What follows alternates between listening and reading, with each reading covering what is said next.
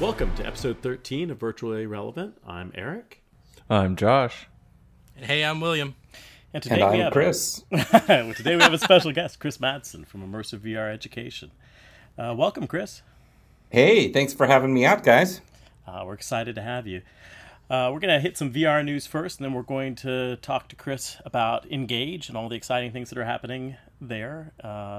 Obviously, with the pandemic, interest in online VR collaboration is at an all-time high, so it's a very good time to have this discussion. But let's dive in a little bit. There's a leak of the upcoming HP headset. We'd seen a teaser of it before, very dimly lit, couldn't tell much from it, but we're getting some additional shots now, and it looks like potentially quite a nice headset. They're doing some interesting things. They've got the two front-mounted cameras, kind of very traditional Windows MR headset, but they have two cameras on the sides of the headset, which should give it a very wide tracking area for the hand tracking. And I'd be curious to see how that handles the room scale. Has anybody else heard much about it? I just saw the announcement today. Yeah, just the renders. Saw the possible way that it'll look. It looks like a nice refinement. It looks like it's borrowing some features from the Index, which would make sense since they're collaborating with Valve. But they've got the off-ear headphones, assuming that the leak is correct, which are probably my favorite feature of the Index. So I'm excited to see those leak down. I backed the VR Ears Kickstarter in order to get something equivalent for the Quest. There's also a knob that looks just like the IPD adjustment knob on the Index. Ooh. So I'm really hoping that we're going to end up with something that might be kind of a good alternative to the Rift S, that's got IPD slider, better sound, but isn't coming in at the $1,000 price point of a full-scale Index setup. Yeah. It'll be interesting to see, because one of the things, it's supposed to be a Windows MR headset, right? That's correct. That's the rumor mill. So it'll be interesting to see what the uptake on that is. I mean, Windows MR hasn't really had much staying power, right? So like a really polished headset may be the thing that really helps that platform. So it could. I mean, it could be a very interesting headset if they nail the specs right. My biggest concerns with Windows MR have traditionally been that with only the two cameras, the tracking was pretty dodgy. Yeah. And I never met a Windows MR hand tracking controller that I liked. But the rumor is that this one's redesigned and that they are extremely similar to the Oculus Touch. They've ditched the touchpad. They've got joysticks. The button layout is actually very touch-like. So that could make it easier for devs to support that without having to jump through too many hoops. So, yeah. Chris, what are your thoughts on Windows MR? Well, I'm an Index owner, and I was thinking I don't have to look at another headset for quite a while. But true. But the fact that this is a combination of Valve plus HP plus Windows, right. I think it's very worth our while to pay this some close attention. The HP Reverb has fantastic visuals. It's some of the best in class. And then you couple that with the standout features of the Index. You're looking at something potentially very special there. And I already like the pass-through cameras of the Index. And what I'm hoping is that they really take that to the next level as far as resolution goes, the color capabilities. I'm excited. It's absolutely worth keeping a close eye on it. I think the big question is going to be the price point. Yes, exactly. If it lands somewhere close to the Rift S, it may be a very, very interesting headset. If it lands up closer to the Index, it's probably going to be an uphill battle. I will say that my very first thought in seeing some of these pictures with the controllers, I did get that sense of fear that it's just going to be another Windows-style controller. But there's no way they're going to let that happen if they're working with Valve, right? At least, that's my hope, because I don't want them to feel like cheap plastic and be wishy-washy. Unfortunately, those Windows controllers have not been so great. This is true. Yeah. You know, there's something to consider, though. While a cheap, plasticky feeling controller or HMD that still has some really premium specs as far as like the display quality and those things, that drives the price point down might be an overall win.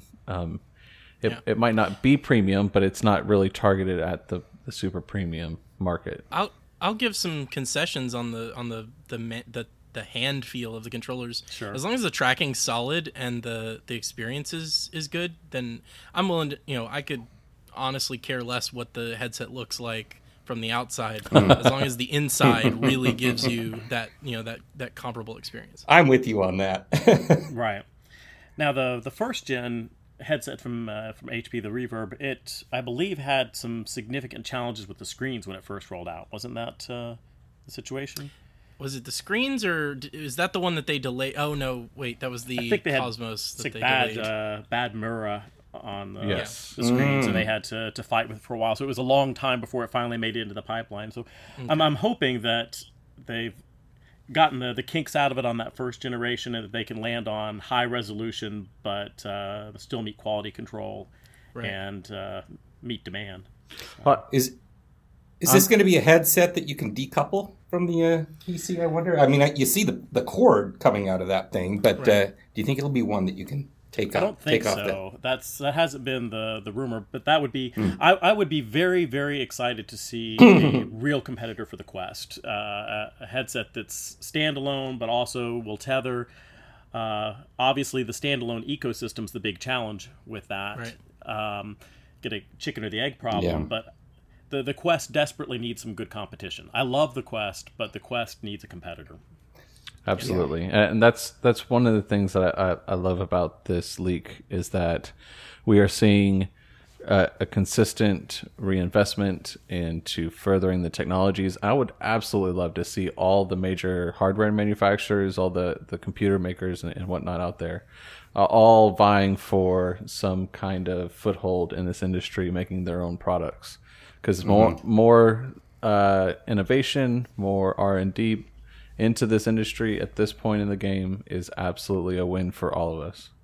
Well, we're in a kind of an interesting moment, because with everyone kind of in lockdown right now, people collaborating remotely, interest in VR is sky high. Availability of VR hardware has been challenging, although that's starting to improve. Yep. So...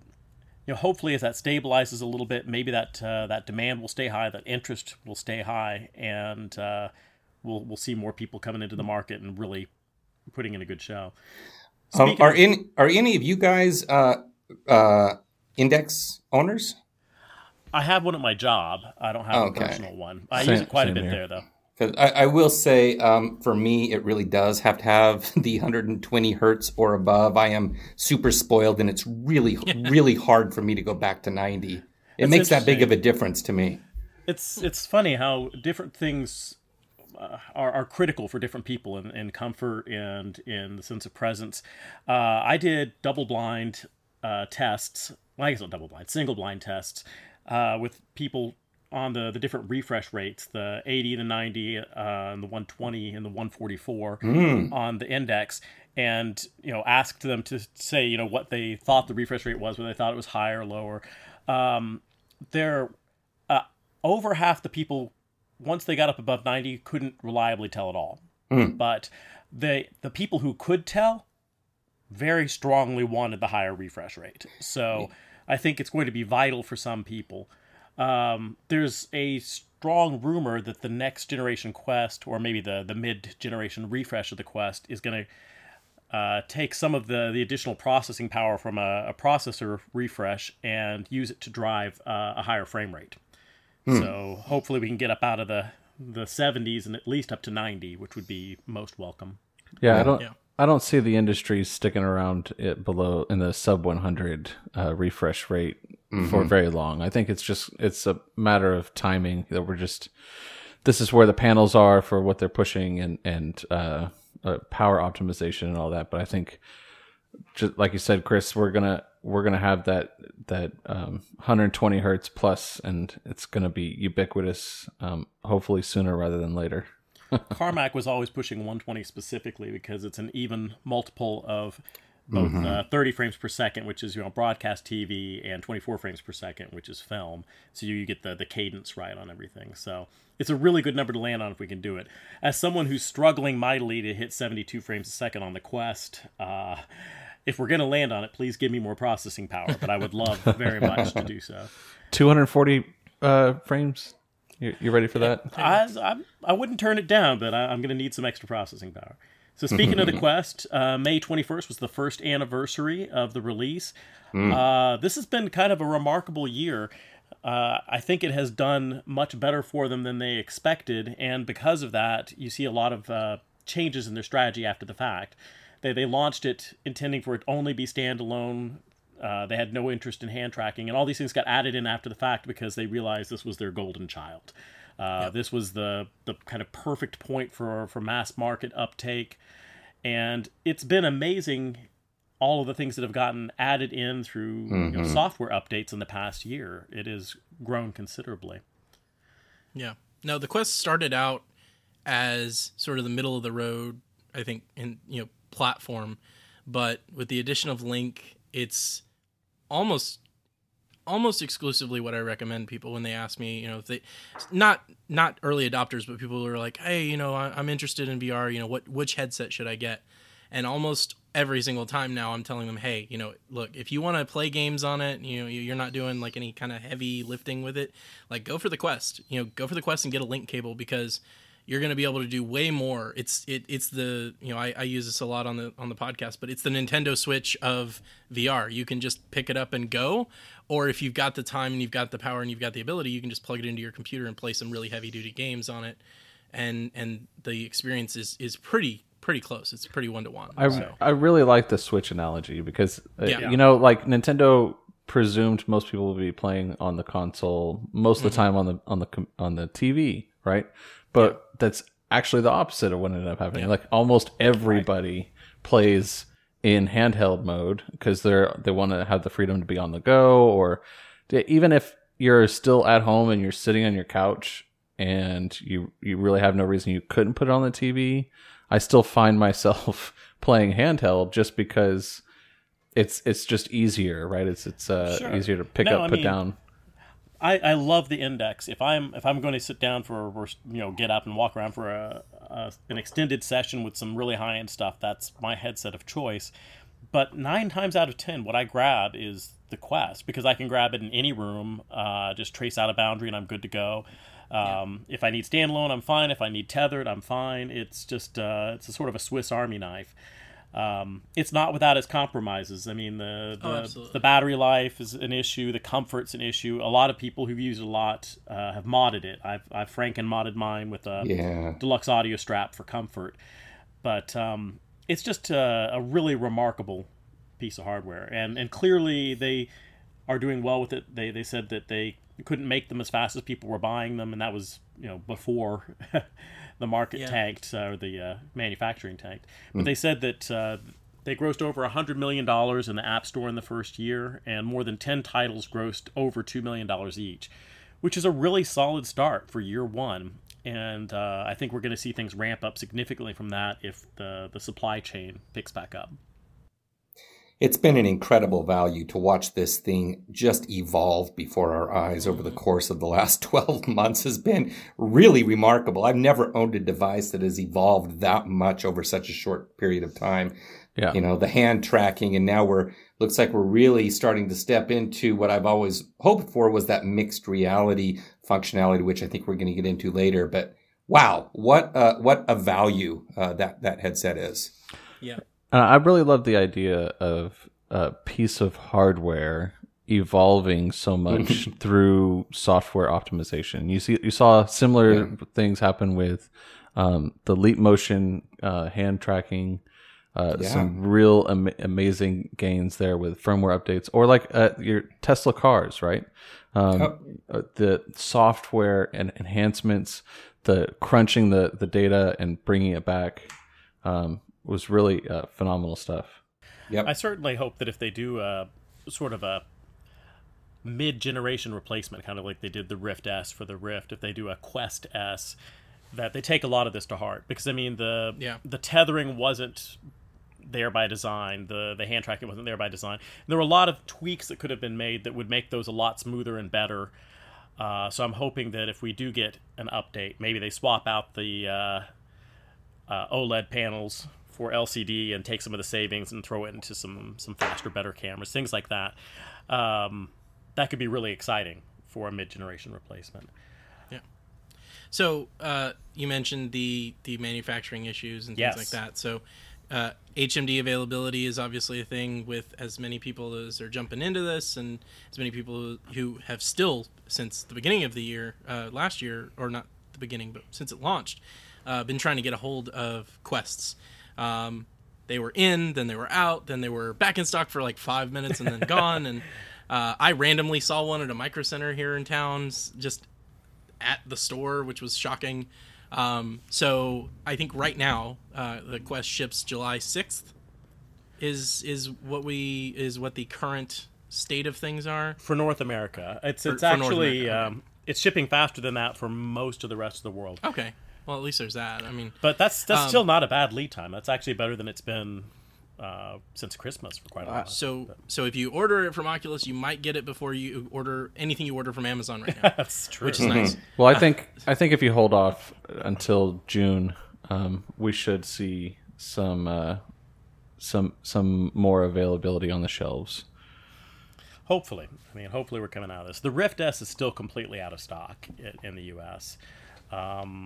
I don't know if that's just because of the way they're prioritizing the supply chains, but the Quest is starting to come back into availability, and that's definitely exciting because the demand is even stronger there than before we went into all of this. I'll tell you, it has been very frustrating for the enterprise sector. I mean, I know it's frustrating for the gamers, but there's so many businesses really desperate to jump into the game right now, and they are just running up against the wall. And I know with Josh's company, my company, we get a lot of incoming calls, and the frustration is real. Yes. Talk about the fact that we're seeing a lot of software updates enabling new things on the Quest. Controllerless hand tracking, which has been something you could enable as a beta feature for a while, is finally exiting beta with this firmware 17 that just rolled out to most people this week.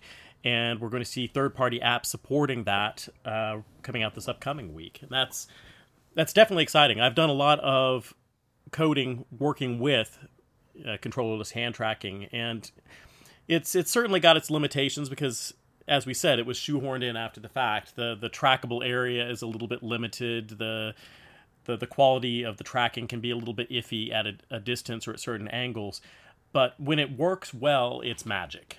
Absolutely. And for certain applications, for things like media consumption or things where broad hand gestures work well, you don't have to see the fine details of what your fingers are doing.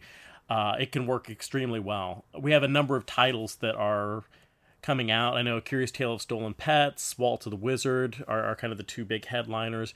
The Elixir demo that they ran at the most recent Oculus Connect is in there, and there's some narratives as well. What are people's thoughts on hand tracking coming out of beta and becoming a mainstream feature of the Quest? Go ahead, Will. Well, I was just going to say, listeners probably know my feelings on hand tracking, but like I had the Leap Motion. There are limitations to what hand tracking can do. There are absolutely applications that make sense.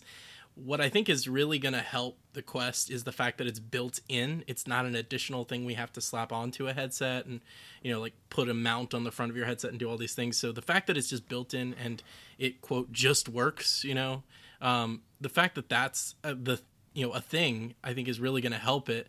I am cautiously optimistic. I'm kind of waiting and seeing like, okay, is it going to stick? Are developers actually going to implement this to a degree where it's actually useful? Because that was the big thing is there was just not enough content that utilized hand tracking to a degree that made it worthwhile. So if this is an option, what I like is that, like I said, it's built in. So it can be an option, even if it's not the primary option. So I'm cautiously optimistic about this. We'll see. I hope it does well because I like the idea of hand tracking. I want it to succeed, But so far, the track record has not been very great. I see a lot of potential growth in business and enterprise, especially because you couple together the portability of a untethered headset with a custom bespoke environment where you know exactly what the experience is like from the moment they put the headset on to the moment they take it off. And if you can make it so that they don't ever need a controller and they literally just throw the headset on and go and do the work and get it done and then move through it, and they have that natural feeling of connecting to this digital experience through the ability of just using their hands and having that presence, I think that's huge. And as that grows, I think I don't see a reason why any inside-out tracking headset would ever not have some level of hand tracking built in moving forward. Because just the ability to even do some simple basic operations and navigate intro menus and things like that without needing to pick up a controller or find it or make sure it's charged, that's really, like Eric said, when it works, it really is like magic. Yeah. I mean, that's one thing that the Go is missing right now. I recently fired up my Go after a while, and the controller wasn't working initially. I had some issues with the battery previously, and so it took me a while to get it working. But one of the things I had hoped was that there would be at least gaze detection menu navigation, and there's not. Right. And so, yeah, I agree. Like, if you're going to put an inside-out tracking and there's going to be the ability to do some form of hand tracking, integrated at the very minimum into your basic menu system, so that users who broke their controller aren't, out of luck in the meantime. They can continue using your product. Or heaven forbid you lost it or left it, in the airport. Right. Or Ian Hamilton actually put forward a really interesting idea. I think it was on Road to VR. He was saying that he could envision them replacing the Go with a controllerless Quest that you could then upgrade to a full Quest by buying the hand trackers. But for just basic media consumption, some light gaming and so forth, you could just use hand tracking, and that could be kind of a point of entry, and people could upgrade from there. Yeah. I got to say, it can be a real, having the controllers only can be a real point of friction for people in the enterprise sector that are not traditionally gamers. Yes. So many times I've given demos at major stores, right? And you get a wide variety of people in there, some of which have never touched a gaming controller in their life. And it can be a very big frustration getting them to understand how the buttons work and whatnot. So having that hand tracking, especially as it progresses and gets to the point it really needs to be, is really going to be a godsend for some of these folks. I had a perfect example today. I was hanging out with my mom, and I was introducing Acorns as a multiplayer game with that you can play. I highly recommend it. You hear the chuckles in the room because we all loved playing it. It's a great party game. But I was showing my mom, and she hadn't tried VR before, aside from one time she tried a Gear VR. And so I was trying to take her to that next level and trying to teach her, and Acorns is really not a complex, there's really only one button you're pushing. It's the side trigger. And just getting over the fear of looking like you don't know what you're doing and trying to understand and translate what's going on between the button press and what's actually interacting in the game was such a big hurdle for her that it took some real time of making her step back from the moment and really understanding what we're doing and walking her through step by step. After we played Acorns, I was like, look, here, just check out this menu section where I already had hand tracking enabled. And it didn't take any time at all. She immediately took to it. She's like, wow, this is so cool. I can't believe you can do this. So that right there, my mom is a representative of a large part of the population, and accounting for that is huge. Absolutely. Mm-hmm. I mean, and as you move into applications that are targeting people who are not traditional gamers, things like training, the idea of being able to not have to worry about the hand trackers, not have to worry about teaching people how to hold them, what buttons to press, where the buttons are, that is huge. We're potentially partnering with some people to do some training, and they got very, very interested in using the controllerless hand tracking, because they felt like that would greatly reduce the friction and the time it would take to get people acclimated. So Eric, you said you were having some time trying to hit the 70 frames. How much overhead are you seeing being used by for the hand tracking? The hand tracking. That's negligible. I mean, okay. a few percent. I've got it set. The, developers have the option to say whether they are targeting hand tracking or controllers or either. And so I've got my stuff set to either, and I can, if you set down the hand trackers, it literally just seamlessly jumps to native hand tracking. There's no real discernible change in the frame rate. I mean, I'm sure it's a percentage point or two here or there, but it's not enough that it's even a factor in my design work. Nice. That's good. That's good news. I mean, the idea that this could be implemented kind of fleet wide for all hardware that has this similar capabilities. Absolutely. It's lightweight, and as you said, it's included. They're not having to strap an extra piece of hardware on. You know, it's available. And since you can target both, if people are more comfortable with controllers, they can use them. If not, you set them down, you use your hands. Although I'd really like the ability to make my own unique hand gestures and map hotkey button actions, like, you know, launch Waltz of the Wizard by, you know, showing some kind of motion or casting a spell or something. It's fascinating, because one of the things we did when we were testing out the hand tracking was throw people into it without giving them any guidance at all, and just seeing what they tried to do certain things. And one of the things that we found was extremely intuitive for people. Every once in a while, people would flip their hands over and look at their palm, and if you flipped up a menu when they did that, they got very excited. It was very discoverable. It was easy. It was, oh, well, let's see what's in my hand. What are my tools? And they flip it over, and then they can grab whatever tool they need.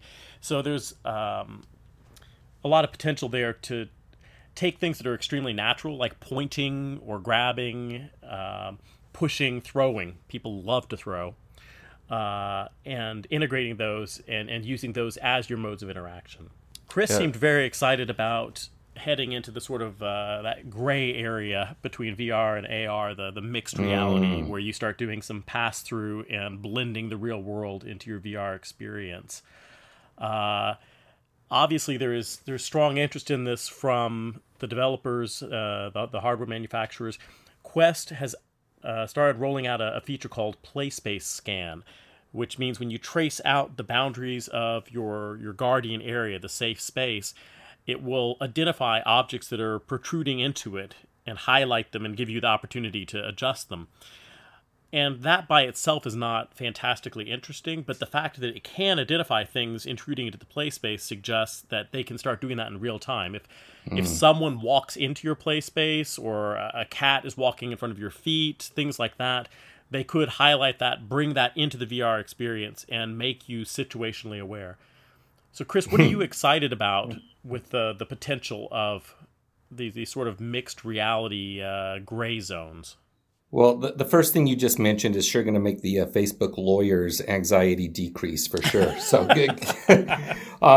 you know, I just love this idea of mixed reality where you can bring the virtual into your, you know, we've got the HoloLens, and I was a HoloLens owner for a number of years, and I loved it. It was fantastic, but it certainly had its limitations. And I became a strong believer that it's pass-through, not see-through, that it's going to get us to the real space that AR needs to be. Because we can do so much more with that. You know, we can scan our surroundings, we can run that through, and just really mesh the virtual and the physical together seamlessly. You know, if I want a crack to run through the center of my room and it opens up and there's a void and smoke coming out, it's not going to be a problem doing that. I mean, it's just fascinating. And then there's the utility of that, right? Where I can pull up as many screens as I want in my physical environment. You know, one of the challenges right now with social VR, right, is if you want to share a screen, like in Big Screen or whatever, any of the social apps, you have that challenge of where's my keyboard, where's my mouse, where's all these things. The fact that I can now easily see those but still not remove myself from that experience is a really big deal. Yeah, absolutely. one of the, I mean, it's a minor feature, but one of the things I was most excited about in one of the recent firmware updates on the Quest was you can now double tap the side of the headset to toggle on those pass-through cameras. So if I hear someone coming up and I want to talk to them, I can double tap it. I can talk to them. I can reach out. I can find my cup of coffee. I can find my keyboard. But the idea of being able to do that much more seamlessly is certainly exciting. And everybody can see the magic. One of my favorite things to do with the Quest is to start somebody in a Quest experience from outside of that boundary and have them very slowly walk in and feel that transition into the holodeck. Every single person without fail is mind blown by that experience. Yeah. It feels like that moment in Wizard of Oz where Dorothy walks out of the black and white house into the Technicolor, Oz. I mean, it is that same experience. You're stepping from a black and white version of your home into some magical Technicolor experience.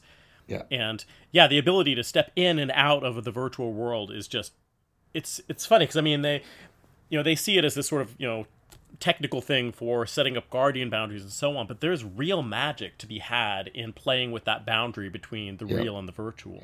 And what this also sets us up for, and I know you guys who went to OC6, we had that experience where they talked about this, where we're quickly reaching a point where instead of having a conversation blindly like we're having right now, we can join any of you in your room where we're going to be scanning our environments. And I can literally step into your room, see your couch, and have a virtual seat on your physical couch as though we're present in the same room. And we know companies like Spatial are already doing this, right? But that's just going to get better and better. And that's been a dream of mine for years. So to see that coming to fruition is very exciting. I mean, imagine grandma being able to join her granddaughter, 6 years old, birthday, watch her blow out the candles as though she's present in that experience. That is powerful.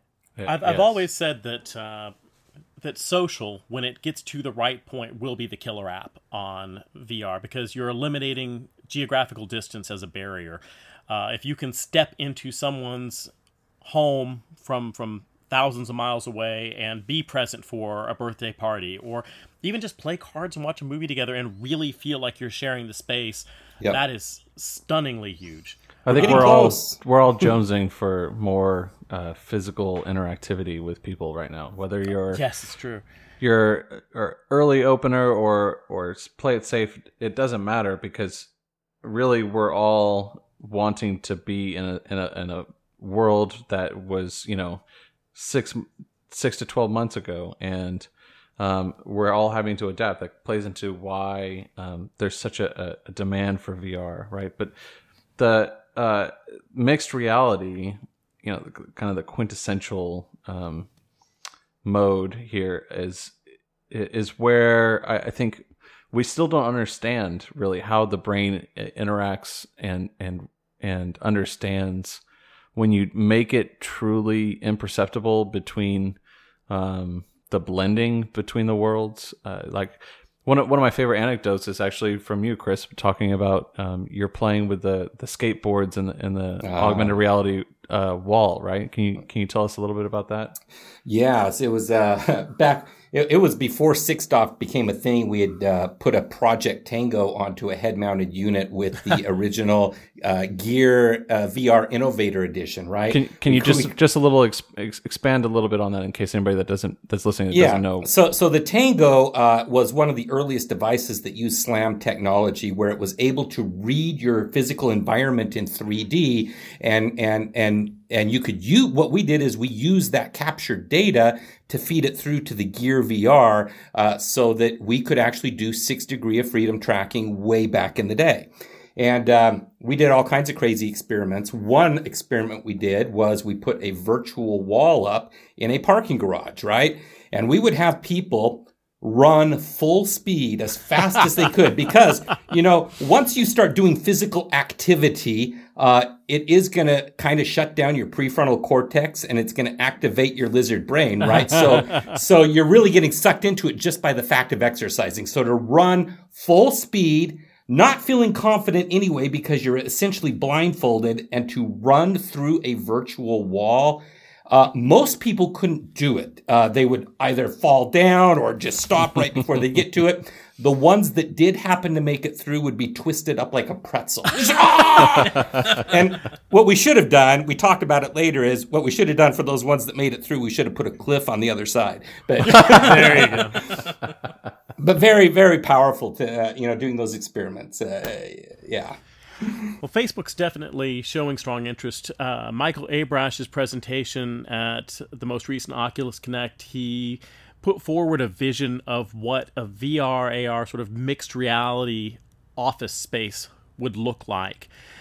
And this was an aspirational document, but we see them working very aggressively towards it. Boz put out a video just this week showing what I'm assuming is them playing with some prototype hardware where they had color pass through cameras and were able to expand out multiple screens over top of their physical desk. They could see their hands, they could see the keyboard. A little nuance of it that hasn't been commented much on by people. It looked to me as if it identified the keyboard, knew what the key layout was, and when you put your hands over the keys, they were translucent. You could see the letters on the keycaps, which I thought was a really nice touch. But they're definitely targeting and working towards a mixed reality paradigm. And that one of the big knocks against VR, and a fairly valid knock, is that as social as you're being in VR, it is locally isolating. And being able to integrate people who are physically in the same space, look over, see them, they see you, you can interact, that's very powerful. And that takes a lot of that sort of negativity away from effectively putting a blindfold on and isolating yourself in the local environment. Going into true AR, we've known for a while that Apple has been targeting AR. They've been dabbling in VR. They're definitely interested, but they clearly see AR as the big prize. And they had a Skunkworks operation going in Israel for a while with quite a lot of people. And they're getting closer and closer to having something they can release. And we're starting to get some leaks on that. The claim is that the name will be Apple Glass, which is interesting given the history with Google Glass, that they're targeting around a $500 price point, and that at least at the moment, the target release date is the end of 2021 or the first quarter of 2022. Josh, what are your thoughts on that? Couple interesting caveats here.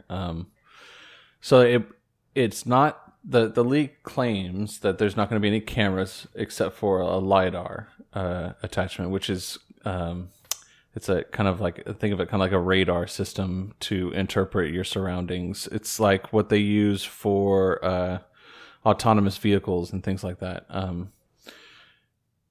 And it will use your iPhone as a coprocessor, much like what the first generation Apple Watch did for its processing power. It used the iPhone to kind of offload the heavier thinking tasks, so to speak. So that could, in theory, get us to a place where you have some glasses that are more affordable and very lightweight, right? I mean, that's the key things here are going to be how lightweight is it, how much does it look like real glasses, or does it look like some kind of techie thing like the Google Glass did? The concept of you paying $500 plus whatever your prescription is, and you just order them prescribed specific to those of us who are viewing impaired, all work really well towards what Apple seems to be about as far as their mantra for hardware. It definitely them taking forever and a half to make sure that they get it right and get it done, and and it meets that Apple brand motif. That really makes sense. And if you look, the iPad that I think it just came out or is coming out is going to have a LiDAR sensor as well. The most recent one does, actually. Yeah. So they're getting all this data, right, from all this hardware that's out there in the wild, and can very easily, I mean, let me not boil that down. They can, because it's their data, they can grab all that data, crunch all the numbers, and build something into an algorithm that can understand the world quickly enough with low-end equipment enough to get us at this consumer-ready price point, right? Because the Apple Watch is about $500, Google Glass being about $500 makes sense. You know, you go into the Apple store, you're like, here's $2,000, give me my iPhone, my watch, my glasses, and here's an extra $200 for my AirPods. One of the things that I'm most excited about, I am very excited about Apple targeting AR, and I'll tell you why. Apple is extremely aware of style and social acceptability. The HoloLens and the HoloLens 2, they're amazing pieces of tech, but even as impervious as I am to the whims of fashion, I would feel awkward just sort of walking around the mall wearing a HoloLens. It is not a socially acceptable piece of hardware. People would stare very much. I guarantee you whatever Apple comes out with is going to look cool. It's going to look stylish and acceptable, and people will not flinch at the thought of wearing it. I suspect that as useful as a visible light camera would be on AR glasses, they probably learned their lesson from Google with Google Glass. There was a huge backlash against Google Glass because it could record at all times, and people didn't like the idea of someone walking in and potentially recording them. It felt like an invasion of privacy. I mean, they would refer to them as glass holes. And I get that. It's frustrating because that's a very useful tool, but I certainly understand them going LiDAR only. Because that just takes that entire concern out of the equation. And maybe that's something they can sneak in later. Yes.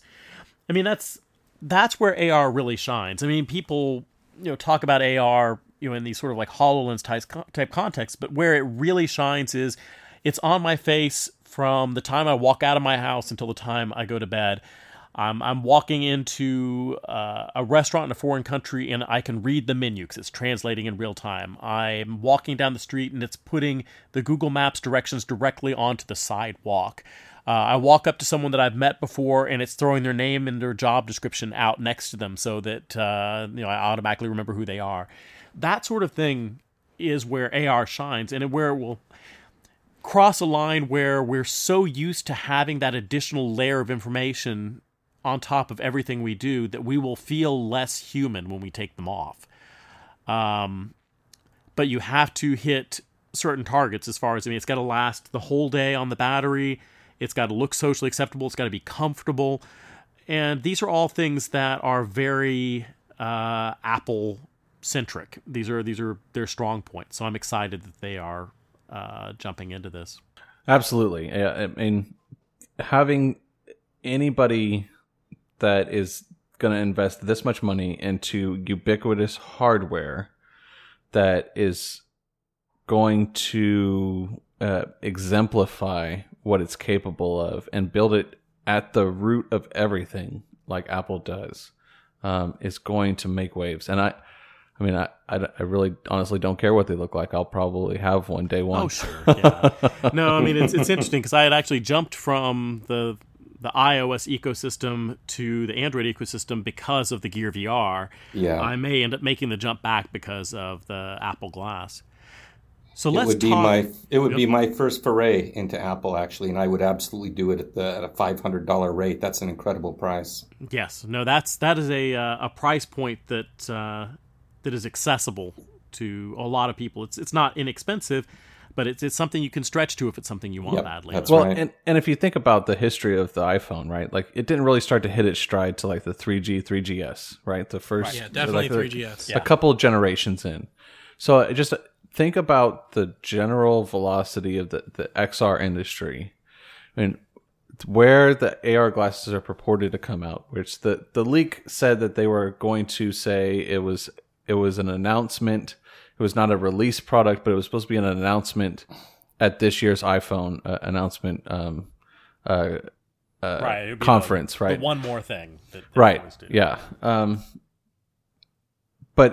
even if it comes out in the next couple of years, I would easily see sometime this decade some truly gradient XR glasses from Apple to the point where, you know, you can choose how much is AR or all the way into VR. Yeah. Right. No, I mean, that's powerful, is where you can kind of slide between total immersion and total real world and find the point that makes sense at the moment. Let's talk a little bit about VR collaboration, because as we've said, that is something people are very excited about. Most of us who have kids, they're doing remote learning from home, so you know, taking a class from home is becoming a very common and accessible thing, and most of us are working from home and are collaborating from home. So VR collaboration software, one of the big players in this marketplace is Engage from Immersive VR Education, and that is Chris Madsen's company. Chris, can you talk to us a little bit about Engage and where it fits into the ecosystem and the online VR collaboration world? Sure. So Engage, you know, it's collaboration tool that focuses primarily on events, education, training, and communication. Engage has been around actually for a very long time. In fact, its roots go all the way back to 2013 with the DK1. And I don't know how many of you remember, it was my first introduction to social VR was Rift Max. Well, Mike Armstrong was the developer of that platform. And that was most of our first taste into what's possible with social VR. And anybody with a developer kit back in the day could discover this platform and interact there. We used to do all kinds of crazy things, from, you know, Friday night karaoke to watching movies to round table discussions all hours of the night, because, you know, everyone was joining from all parts of the world. In fact, it was, you know, when I first tried that experience, that's when I determined that I was going to leave a path of behavioral science of 20 years and jump full board into social VR, because I recognized that it was going to change the way people do business, how they socialize, how they receive education. It absolutely blew my mind that this was possible. So all of us were playing around. So our lead developer, Mike Armstrong, is part of our Engage crew. Our CEO, David Whelan, and COO, Sandra Whelan, were part of that original crew back then as well. All of us playing in that space. So our roots are pretty deep when it comes to social VR.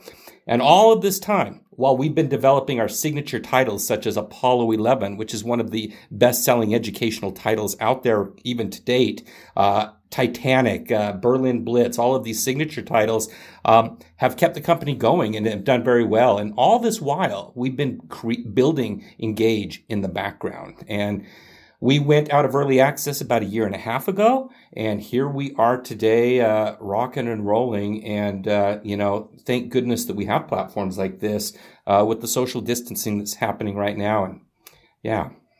So what are some of the differentiating features of Engage? There's a lot of players kind of targeting this collaboration and social interaction in VR niche. What sets Engage apart and makes it distinct? Well, one thing people are going to notice right out of the gate is we jump straight into full body avatars. This is full body using IK. You can use your real face from a single photo, convert that into a 3D avatar. So we've never shied away from that. I know, you know, the trend was going heads and hands, but we've really embraced the full embodiment. Can you talk about IK? Yeah, so, you know, IK is a never-ending work in progress. You know, I think all social platforms have a long ways to go. Yeah, we could have just gone with the hands. And in the case of you know, some of the standalone headsets, we do default to some heads and hands, but we're really trying to push that full body capacity as much as we can, because we feel that the IK system is just going to continually get better and better as we go along. For those of you out there listening and trying to understand. Yeah, I can. So the IK, what IK is inverse kinematics. So, you know, we only have 3 points of input when it comes to the body. We've got the head and we've got our two hands with the controllers. So it's very difficult to guess where all of the other joints in our body are based on those 3 points of input. So, there's software out there that allows the computer to best guess where all the body parts are relative to those 3 points of contact. And of course, the more trackers you get on the body, the more accurate it's going to be. It's actually very, very good if you simply add three additional trackers, one to the hip, two to the feet. And it's pretty impressive at that point. And honestly, I would say if you've got six trackers, five trackers plus the headset, you're really good to go. You can do some very impressive stuff with that. But even with three, the IK is pretty decent. You know, it's the social VR platforms that have really kind of pushed the boundaries on body tracking and hand tracking. I mean, you saw use of the Leap Motion and support for, Prio VR and all these other input devices. Coming up in those. So it's kind of an exciting spot.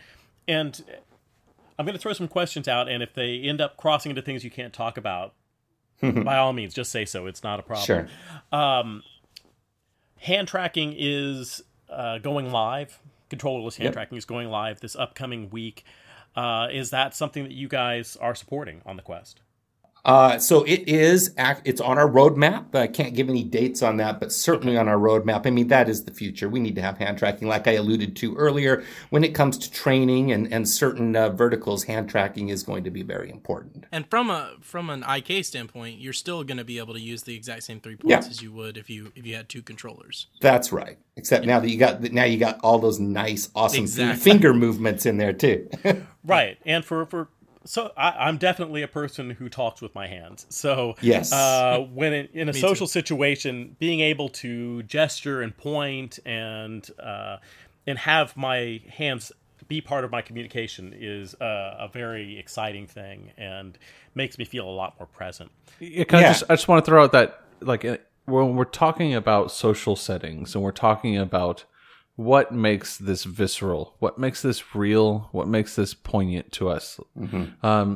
It's the little idiosyncrasies of everyday interaction, right? It's hey, I walk up to you, and every time I see you, I give you a high five, or every time I see you, I do a little gnarly sign or something, or we shake hands, right? Like it's so hard to really cope with what's going on today because I'm a very social person. I'm a born and raised Texan. Like I shake everybody's hand. I want to do that, and it's so hard to prevent myself from doing that right now. But it means a lot. It does. Really has great meaning. It really does. People often ask me, "Can you feel a hug in VR?" And the answer is yes, you can. You can feel a hug in VR. You might not physically feel the hands on your shoulder, but it's a very similar emotional response when you give someone a hug in VR. Right, absolutely. Now, up until recently, Oculus has been very limiting on what it allows into the Oculus Store on the Quest. Only they want to make sure it has broad appeal. They're generally targeting games. But thankfully, I guess one of the few upsides of this entire pandemic fiasco is that they are suddenly saying, hey, collaborative stuff is maybe welcome in the store soon. Does that mean that we may actually see a non-side-loaded version of Engage coming soon? Well, what I can say is I applaud Oculus for it looks like they are definitely going down that track of opening it up for collaboration platforms. I think that bodes very optimistically for us. And for sure, we would like to. Who wants to sideload? Right. Yes. We'd already be on the store. So not much I can comment on that, but it looks optimistic for all folks such as us. Yeah, that is good. I'm certainly very hopeful that pans out for you and very soon. Now, one of the things when you look at all the different collaboration platforms and social platforms, there's certain things that are differentiating features. Yes. Yeah. And one of the things is how many people you can engage with at a particular time. Like Big Screen has some wonderful features, but it has a very limited set of people that you can connect with and share screens with and so forth. Engage has hosted some fairly large events. Is that correct? That is correct. So how it works for us is we feel comfortable hosting 50 people at a time. And we could go higher than that, but we are also targeting our Android users, right? Our standalone users. So we do have to make some concessions there. But right now, we can comfortably host 50 people at a time. That's remarkable. And that's a number that makes a lot of things possible. Meetups and classes and so forth. That's most classes target less than 50 people. So that would work very well for that. And it's something that's not possible on certain platforms. What can you do to go beyond 50 users? So there are current options right now. Is our one of the things that makes us stand out is our projected presence. And what that is we have a 3D spatial capture recording. So the way that works is when I hit that recording button, I can record everything that is happening in my environment, including myself as an avatar. And I'm recording that in complete 3D, 6 degree of freedom. And I can play back that recording, and I explain it to people. It's like rewinding time to relive that experience. You can literally step into that scene as it occurred. You can walk around yourself, and you can think of the ways that works for training purposes, right? All of a sudden, you can step out of your own body and watch how you actually performed that task. Pretty big deal. So one thing we can do is record ourselves and then play that back into multiple rooms. Now, the ideas we have around that is, wouldn't it be great to take that data that you're doing in that capture and be able to project it essentially live into an endless number of rooms? Right. And from an educational standpoint, I mean, it makes a lot of sense. One of the biggest problems I have or have had historically with like distance learning is, it doesn't feel like you're getting that same classroom experience. You don't really feel like you're getting the same environment. It almost feels like you're teaching yourself most of the time. And whereas if you did something like recorded a lecture, if someone recorded a lecture like that, and then that you were able to go in and whenever it suited you, pop on a headset and experience that lecture. Obviously, you can't ask questions real time, but for the most part, you're going to get the same experience of that professor teaching a subject live in person, seeing all their hand movements and everything like that, and watching this presentation a lot better than you would out of like a PowerPoint presentation or just read these chapters and come back to us. It's a much more immersive educational experience, which is potentially a path forward for us. After this pandemic clears up, because things are the way they are, and smaller classes. People shifting over to distance learning full time because it may suit them better, whether they have immunocompromisation or, other things like that where they have to be worried. This still gives them that same experience while still preserving, their safety. Absolutely. I'm glad you bring that up, William, because that is our plan, is for teachers to be recording their own content and putting it up to the libraries for consumption. And one of the cool things that you can do with those spatial recordings is you can then take those into our content creator, or what we call our editor, and you can enhance those recordings. I don't know if you guys got a chance to come to the HTC conference, but we had folks like Peter Diamandis and Alvin Wayne Grayland up there talking, and they had enhanced their talks with 3D trains bashing through the screen into the audience, whales flying through the sky. And Peter even had Socrates come up, or Plato come up and meet with him on the stage and interact. That's where the real magic happens. It takes it beyond your standard talk and takes it way beyond a PowerPoint, which those who know me, this is my mantra these days, is beyond the PowerPoint. You're going to hear me say that a lot this year. That's actually one of the things I was most excited about. It was the first or the second time that I spent time in Engage. It was with you, Chris, and you threw me into a college lecture. And they had the screen up there showing information, but the lecturer was also bringing models into the world around me, and things were happening around me. And inevitably, when you shift into VR, at least with our current hardware, there's going to be compromises. There's things you're giving up. But if it additionally brings things that are not possible in the real world, that are even better than in a traditional classroom setting, then suddenly that becomes a very compelling use case. It needs to be better than. And I think the one you're actually referring to was the one where the Oxford professor actually opens a portal into Venus, the surface of Venus. And it's in the Bodleian Library at Oxford, right? And all of a sudden, it's so hot on the planet's surface that it catches the entire library on fire. Now, that's the kind of learning that you don't soon forget, you know? It's like it's experiencing an episode of The Magic School Bus from back in our childhood. Exactly.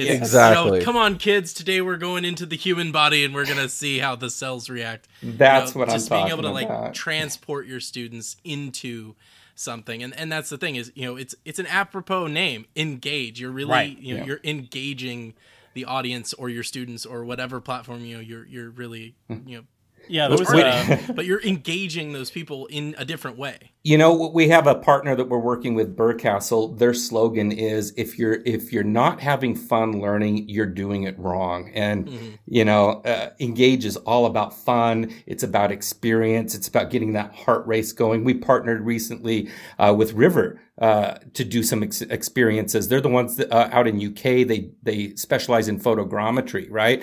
So to bring those real world environments into a virtual environment where you can get trained by fire specialists on how fires started and these sorts of trainings is remarkable. But part of VR is, you know, when you're experiencing one of these things where the fire is bursting out and you got sirens roaring, fire engines pulling up, everybody in that audience, even though they're observing it, their hearts are racing. And that's one of the valuable things about VR. When you're doing training, you need that adrenaline rush because it replicates what you would feel in reality. I mean, if you're not getting that adrenaline rush, you're not getting the real training, because that's part of training is to be able to overcome those feelings in order to do your job.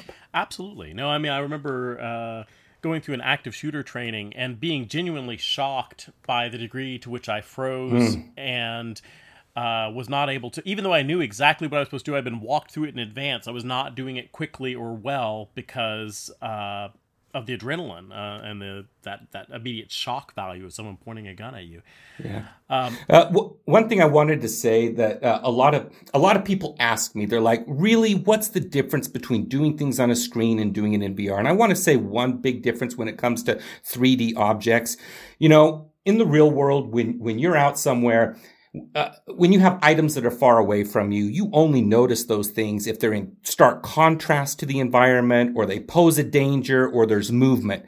But when something comes within your grasping zone, your brain goes into this hypervigilant state. You're noticing details about those objects within your grasping zone much more clearer. You're receiving a lot more data. You're hyper-focused. But when you can reach out and actually grab the object, your brain goes into its most hypervigilant mode. In fact, when we implemented the ability to grasp an object, I actually asked our developers if they had done something new with our models, because I was noticing details I had never noticed before. That's the power of VR. You can't go into that hypervigilant mode in your head by watching a computer screen. You just can't. So that in itself, this enhanced way of receiving data is very important. You know, one of the things that there was a professor that came in and talked to us at a recent event, and she studied training in VR and learning in VR, and she said that the big differentiating factor was engagement. And she said engagement drives retention. If you're excited, if you feel like you're interacting, if you feel like you're there, if you feel like, you know, these things are tangible and real, that drives an excitement. And when you're excited about something, you remember it. I mean, that's you can spew off all this information that you heard because you were excited about it.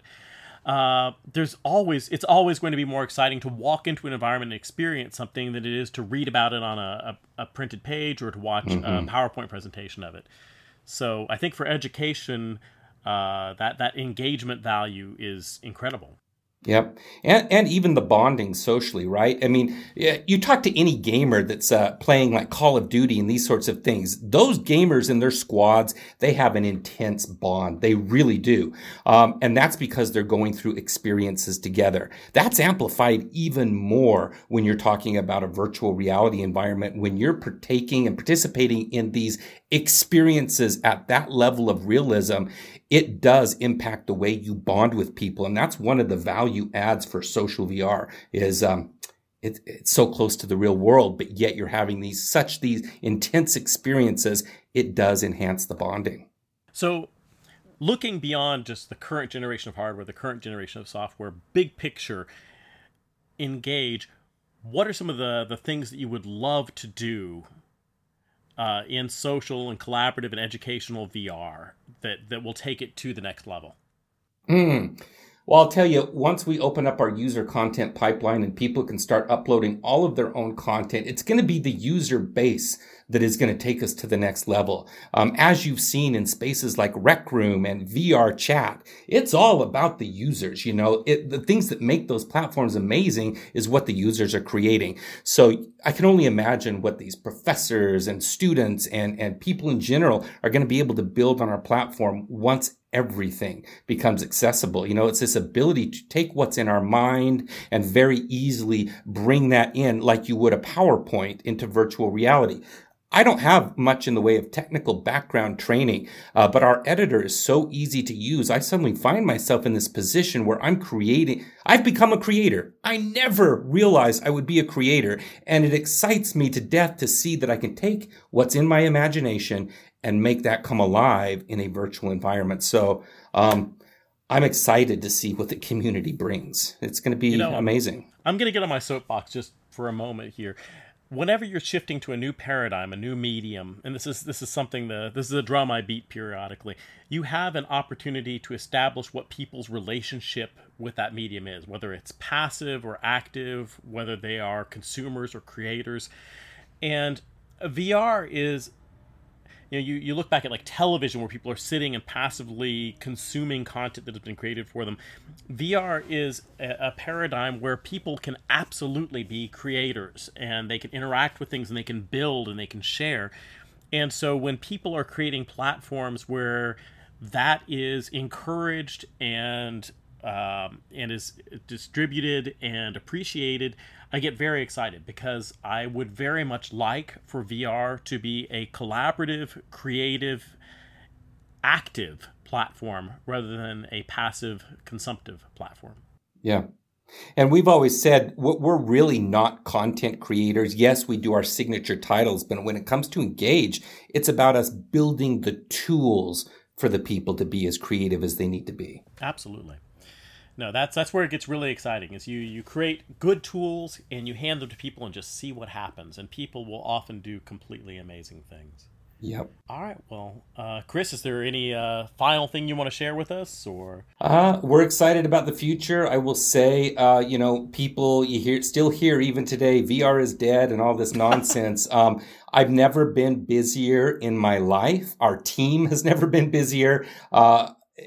Business is booming when it comes to VR collaboration and social VR. The world is looking at ways to connect, and digital technology is allowing that on many different platforms, not just ours. But I believe this has excelled social VR, VR in general. Any of these social technologies, it's accelerated at 2 years at least, in my opinion. Can you talk a little bit about the HTC announcement? Yeah, so this was just announced. We're very excited. HTC has partnered with us, and they have invested $3 million into the company. And we're going to use much of that money for marketing, sales, just really thankful to them for that investment that will allow us to take it to the next level. I mean, we do so many exciting things on a near daily basis, and we don't have a large enough megaphone to really announce those things and give us a chance to beat our chests a little bit. And I'm really excited to be able to broadcast more widely as to the awesome things that we're doing. Awesome. Good to hear. That's excellent. You guys definitely deserve to be more widely known. I hope we see you in the Oculus store soon, and see some real uptake in the university classroom, and even in the high school classrooms. Oh, thank you so much. You guys have always been great supporters. Thank you, Houston VR. Huge shout out to you guys. Thank you very much. So Chris, where can people find you? Where can people find information about Engage? Put out your information so our listeners can find you. So the best place to go is our website at engagevr.io. And you'll find all of the information there. You can reach out to any of us as business developers. All of the information's there. Our download is there. We do support pretty much every device at this point in time. And then I do have a very active Twitter feed personally. It's at deep_rifter on the Twitter, deep_rifter, I should clarify. And yeah, that's the best way to reach us. Well, Chris, thank you so much for coming out and talking this evening. We're really excited about the work you're doing and definitely want to get it in front of as many people as possible. Thank you all for listening, and I hope that you're doing exciting things, and please contact us and share them. So thank you all. Thanks. Thank you. Thanks, guys. Thank you so much for listening to this episode of Virtually Relevant. This podcast is produced by the leaders and community members of Houston VR. We'd just like to take a moment to invite everyone to our Patreon page. Our team spends countless hours and resources to make sure we bring you the best content, the newest innovations, and create awesome events for our community. Please consider becoming a patron today and lending your support to ensure that we're able to continue providing the content and experiences you want. Visit patreon.com/HoustonVR and become a member today.